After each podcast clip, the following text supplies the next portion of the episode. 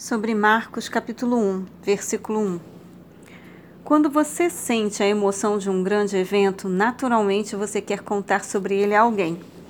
Contar a história pode trazer de volta a emoção original à medida que você revive a experiência. Ao ler as primeiras palavras de Marcos, pode-se sentir sua emoção. Imagine-se na multidão enquanto Jesus cura e ensina. Imagine-se como um dos discípulos. Responda as suas palavras de amor e encorajamento. E lembre-se de que Jesus veio para nós que vivemos hoje da mesma maneira como veio para aqueles que viveram há dois mil anos. Marcos não foi um dos doze discípulos de Jesus, mas provavelmente o conheceu pessoalmente. Marcos escreveu seu evangelho na forma de uma história em ritmo rápido, como um romance popular. Seu livro retrata Jesus como um homem que respaldava suas palavras com ações que provavam constantemente quem ele é, o Filho de Deus. Como Marcos escreveu seu evangelho para os cristãos de Roma, onde muitos deuses eram adorados, ele queria que seus leitores soubessem que Jesus é o único Filho verdadeiro de Deus. Marcos apresentou o clímax do seu evangelho no primeiro versículo mas tanto os inimigos de Jesus como seus discípulos não perceberam isso até a ressurreição de Jesus. Para nós que lemos o Evangelho de Marcos hoje, é clara a mensagem de que não devemos ignorar nem rejeitar Jesus Cristo. Isaías foi um dos maiores profetas do Antigo Testamento. A segunda metade do livro de Isaías é dedicada à promessa de salvação. Isaías escreveu sobre a vinda do Messias, Jesus Cristo, e o homem que anunciaria sua vinda, João Batista. O chamado de João, preparai o caminho do Senhor, significava que as pessoas deveriam abandonar seu modo de vida egoísta, renunciar a seus pecados, buscar o perdão de Deus e estabelecer um relacionamento com Deus, crendo e obedecendo as suas palavras encontradas nas Escrituras dos versículos 2 a 3. É uma citação composta, extraída em primeiro lugar de Malaquias, capítulo 3, versículo 1, e depois de Isaías 40, versículo 3. Centenas de anos antes, o profeta Isaías havia predito que João Batista e Jesus viriam. As palavras de Isaías haviam consolado muitas pessoas que esperavam pelo Messias e o fato de saber que Deus cumpre suas promessas pode consolar você também. Ao ler o livro de Marcos, perceba que ele é mais que uma mera história. Ele é parte da palavra de Deus. Nela, Deus está se revelando, revelando seus planos para a história humana e lhe oferecendo as boas novas da sua salvação. João Batista preparou o caminho para Jesus as pessoas que não conhecem Jesus precisam estar preparadas para encontrá-lo. Podemos preparar o caminho explicando a necessidade que elas têm do perdão. Demonstrando os ensinamentos de Cristo pelo nosso comportamento e dizendo-lhes como Cristo pode dar sentido às suas vidas. Podemos endireitar suas veredas corrigindo conceitos equivocados que podem estar impedindo que se aproximem de Cristo. Alguém que você conhece pode estar aberto para um relacionamento com Cristo. O que você pode fazer para preparar o caminho para essa pessoa? Versículo 4. Por que o Evangelho de Marcos começa com a história de João Batista e não menciona a história do nascimento de Jesus? As autoridades romanas importantes da época eram sempre precedidas por um arauto ou precursor quando o arauto chegava à cidade, as pessoas sabiam que alguém importante logo chegaria. Como o público de Marcos era predominantemente constituído de cristãos romanos, ele inicia seu livro com João Batista, cuja missão era anunciar a vinda de Jesus, o homem mais importante que já viveu. Os cristãos romanos estariam menos interessados no nascimento de Cristo do que nesse mensageiro que preparava o caminho. No ministério de João, o batismo era um sinal visível de que uma pessoa havia decidido modificar sua vida, abandonar um modo de vida pecaminoso e egoísta e se voltava para Deus. João tomou um costume conhecido e lhe deu um novo significado. Os judeus frequentemente batizavam não-judeus que haviam se convertido ao judaísmo, mas batizar um judeu como sinal de arrependimento era uma separação radical dos costumes dos judeus. A igreja primitiva levou o batismo um passo além, associando a morte e a ressurreição de Jesus. Versículo 5. Jesus veio em um momento da história em que todo o mundo civilizado estava relativamente em paz sob o governo romano. Viajar era fácil e tranquilo, e havia um idioma comum. As notícias a respeito da vida, morte e ressurreição de Jesus puderam ser transmitidas rapidamente por todo o vasto Império Romano. Em Israel, as pessoas também estavam prontas para Jesus e corriam para ouvir João, o pregador do deserto. Durante 400 anos, desde os tempos de Malaquias, que escreveu o último livro do Antigo Testamento, não tinha havido nenhum profeta enviado por Deus.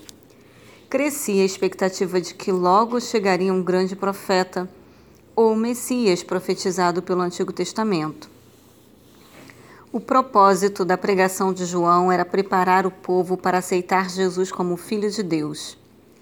Quando João desafiou o povo para que confessassem os pecados individualmente, ele indicou o início de um novo modo de relacionamento com Deus é necessário fazer alguma mudança em sua vida antes que você possa ouvir e entender a mensagem de Jesus? Você deve admitir que precisa de perdão. Versículo 6. João se vestia de maneira muito parecida do profeta Elias, para se distinguir dos líderes religiosos cujos mantos esvoaçantes refletiam sua grande soberba pela sua posição.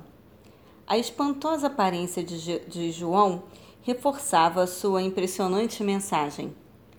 Versículos de 7 a 8. Embora João tivesse sido o primeiro profeta genuíno em 400 anos, Jesus Cristo, o Messias, seria infinitamente maior do que ele. João estava mostrando quão insignificante ele era em comparação com aquele que viria. João se posicionou como alguém que não era digno de sequer ser seu, seu escravo. O que João iniciou, Jesus terminou. O que João preparou, Jesus cumpriu. João disse que Jesus os batizaria com o Espírito Santo, enviando o Espírito Santo para habitar em cada crente. O batismo de João com água preparava a pessoa para receber a mensagem de Cristo. Esse batismo demonstrava arrependimento, humildade e a disposição de se afastar do pecado este era o princípio do processo espiritual. Quando Jesus batiza com o Espírito Santo, toda pessoa fica transformada, passa por essa transformação que o Espírito Santo proporciona. Jesus nos oferece tanto o perdão dos pecados como a capacidade de viver por Ele e para Ele. Versículo 9: Jesus cresceu em Nazaré, onde havia vivido desde que era um menino. Nazaré era uma pequena aldeia na Galiléia situada aproximadamente na metade do caminho entre o Mar da Galileia e o Mar Mediterrâneo. A cidade era desprezada e evitada por muitos judeus. Nazaré estava em um local de interseção de rotas comerciais e tinha contato com muitas culturas. Dos versículos 10 ao 11. O Espírito desceu sobre Jesus como uma pomba e a voz dos céus proclamou a aprovação do Pai a Jesus como seu Filho divino. Aqui vemos juntos todos os três membros da Trindade: Deus Pai, Deus Filho e Deus Espírito Santo. A pomba e a voz dos céus foram sinais de que Jesus era o Messias. Muitas pessoas querem algo tangível, visível e real antes que possam crer. Assim, Jesus realizou curas e outros milagres e Deus ressuscitou dos mortos, o ressuscitou dos mortos. Ainda assim, as pessoas duvidaram. Sinais visíveis convencem alguém?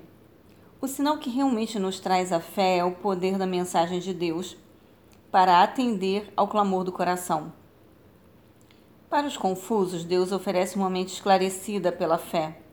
Para os deprimidos, Deus oferece comunhão eterna.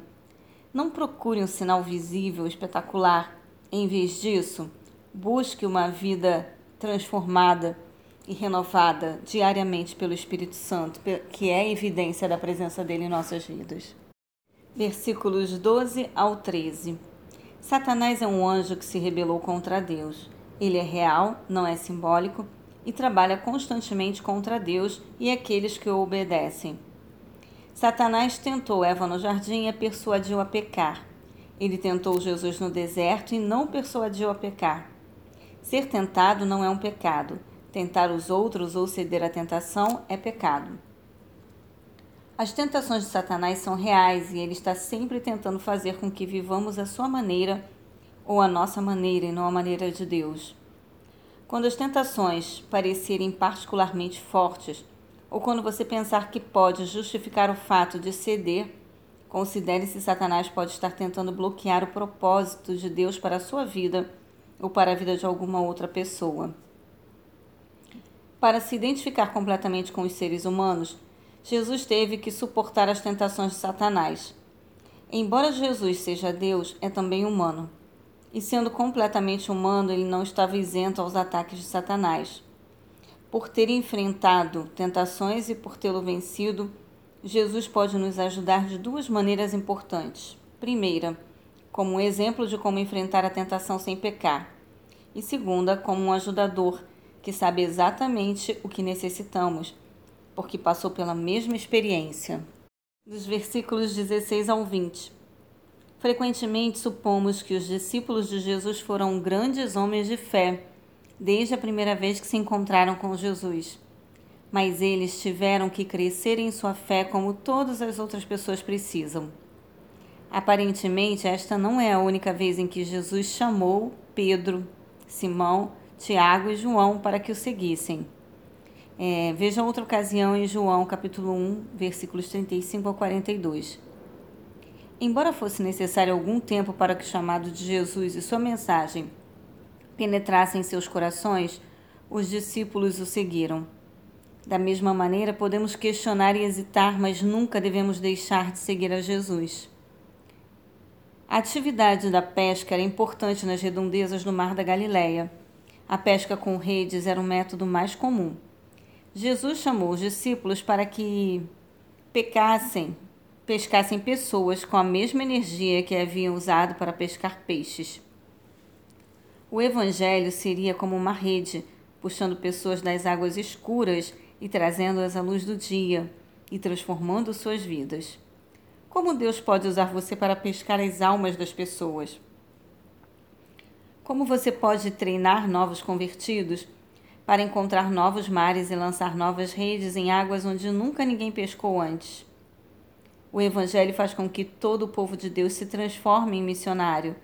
Gente com vontade de alcançar outras pessoas, porque experimenta algo que o mundo jamais vai poder oferecer. Então, a alegria, a gratidão é tão grande que o desejo de compartilhar com o outro e poder proporcionar essa oportunidade para o outro, oportunidade de, de é, de passar é, a vida eterna ao lado do Senhor e desfrutando da presença dele, de todos esses benefícios que a presença dele pode proporcionar, é tão grande que é, a pessoa que aceita Jesus quer levar isso adiante, por isso pode se tornar um, um, um missionário. Além do Senhor ter nos comissionado, nos dado essa ordem para ir por todo mundo pregar o Evangelho né, a todas as pessoas. Aquele que crê e for batizado será salvo. Isso é que o Senhor nos, nos manda fazer. Versículo 21. Jesus recentemente havia ido de Nazaré a Cafarnaum. Cafarnaum era uma cidade próspera com grandes riquezas e também grandes pecados e decadência. Como era o quartel-general de muitas tropas do exército romano, as influências pagãs de todo o Império Romano eram muito mais fortes naquele local é, este era o local ideal para que Jesus desafiasse judeus e não judeus para as boas novas sobre o reino de Deus. Até o versículo 22. Como o templo de Jerusalém era muito distante para que muitos judeus comparecessem regularmente para a adoração, muitas cidades tinham sinagogas que serviam tanto como locais para adoração quanto como escolas Desde os dias de Esdras, aproximadamente 450 a.C., um grupo de dez famílias judias podia iniciar uma sinagoga. Ali, durante a semana, os meninos judeus estudavam a lei do Antigo Testamento e a religião judaica. As meninas não podiam comparecer às aulas. Todos os sábados, os sábados judaicos, os homens judeus se reuniam para ouvir um rabino ensinar as escrituras. Como não havia um rabino ou professor permanente, era costume que o líder da sinagoga convidasse os professores visitantes a falar. É por isso que Jesus ensinava frequentemente nas sinagogas, nas cidades que visitava. Embora os professores judeus frequentemente citassem rabinos famosos para darem mais autoridade às suas palavras, Jesus não precisava fazer isso.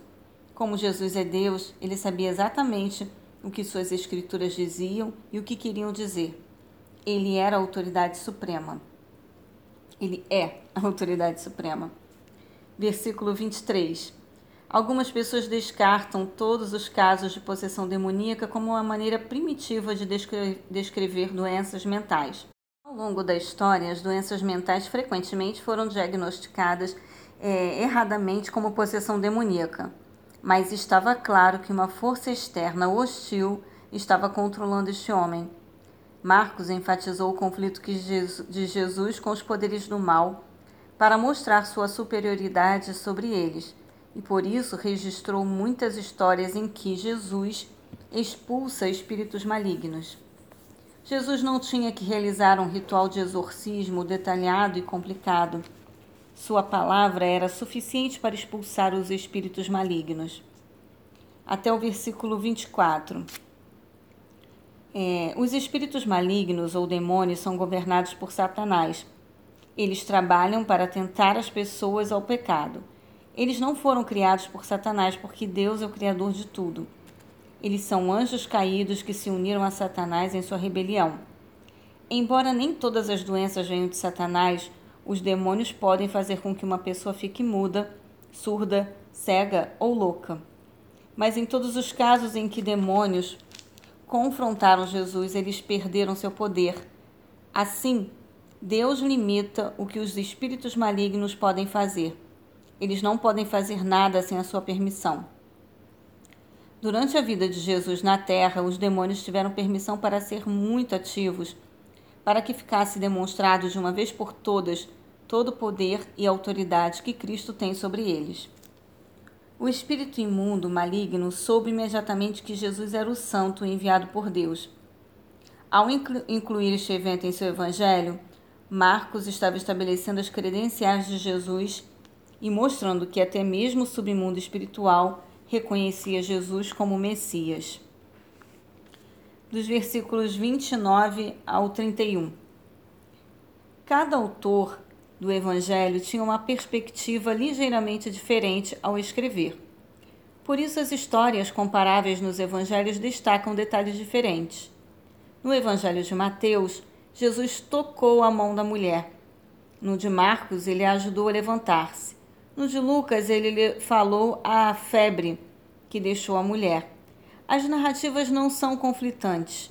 Da mesma maneira como quatro pessoas diferentes podem testemunhar o mesmo evento e lembrar detalhes diferentes. Também cada autor do Evangelho simplesmente enfatizou detalhes diferentes nesta história. Porque, eh, versículo 34. Por que Jesus não quis que os demônios revelassem quem ele era?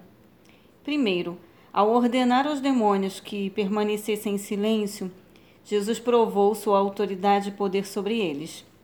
Segundo, Jesus queria que as pessoas crescem que ele era o Messias por causa do que ele dizia e fazia, não por causa das palavras dos demônios. Terceiro, Jesus desejava revelar sua identidade como Messias segundo seu cronograma, não de Satanás. Os demônios chamavam Jesus de Filho de Deus ou Santo de Deus, porque eles sabiam que ele era o Cristo. Mas Jesus mostraria que era o servo sofredor antes de se tornar o grande rei. Revelar cedo demais sua identidade como rei incitaria multidões com as expectativas erradas a respeito da obra que ele tinha vindo fazer. Os versículos 35 ao 37. Será que os discípulos ficaram impacientes porque Jesus orava isolado enquanto havia uma obra ministerial tão grande para ser realizada? Como você teria reagido se fosse você que encontrasse Jesus em oração? É fácil se envolver tão intensamente no ministério a ponto de negligenciar momentos de solidão e isolamento, adoração individual e oração. Talvez você precise reavaliar sua agenda. É vitalmente importante, primeiro, buscar ao Senhor antes que sua programação intensa ocupe seus pensamentos. Segundo, afastar-se da agitação e das exigências para que você possa se concentrar em Deus.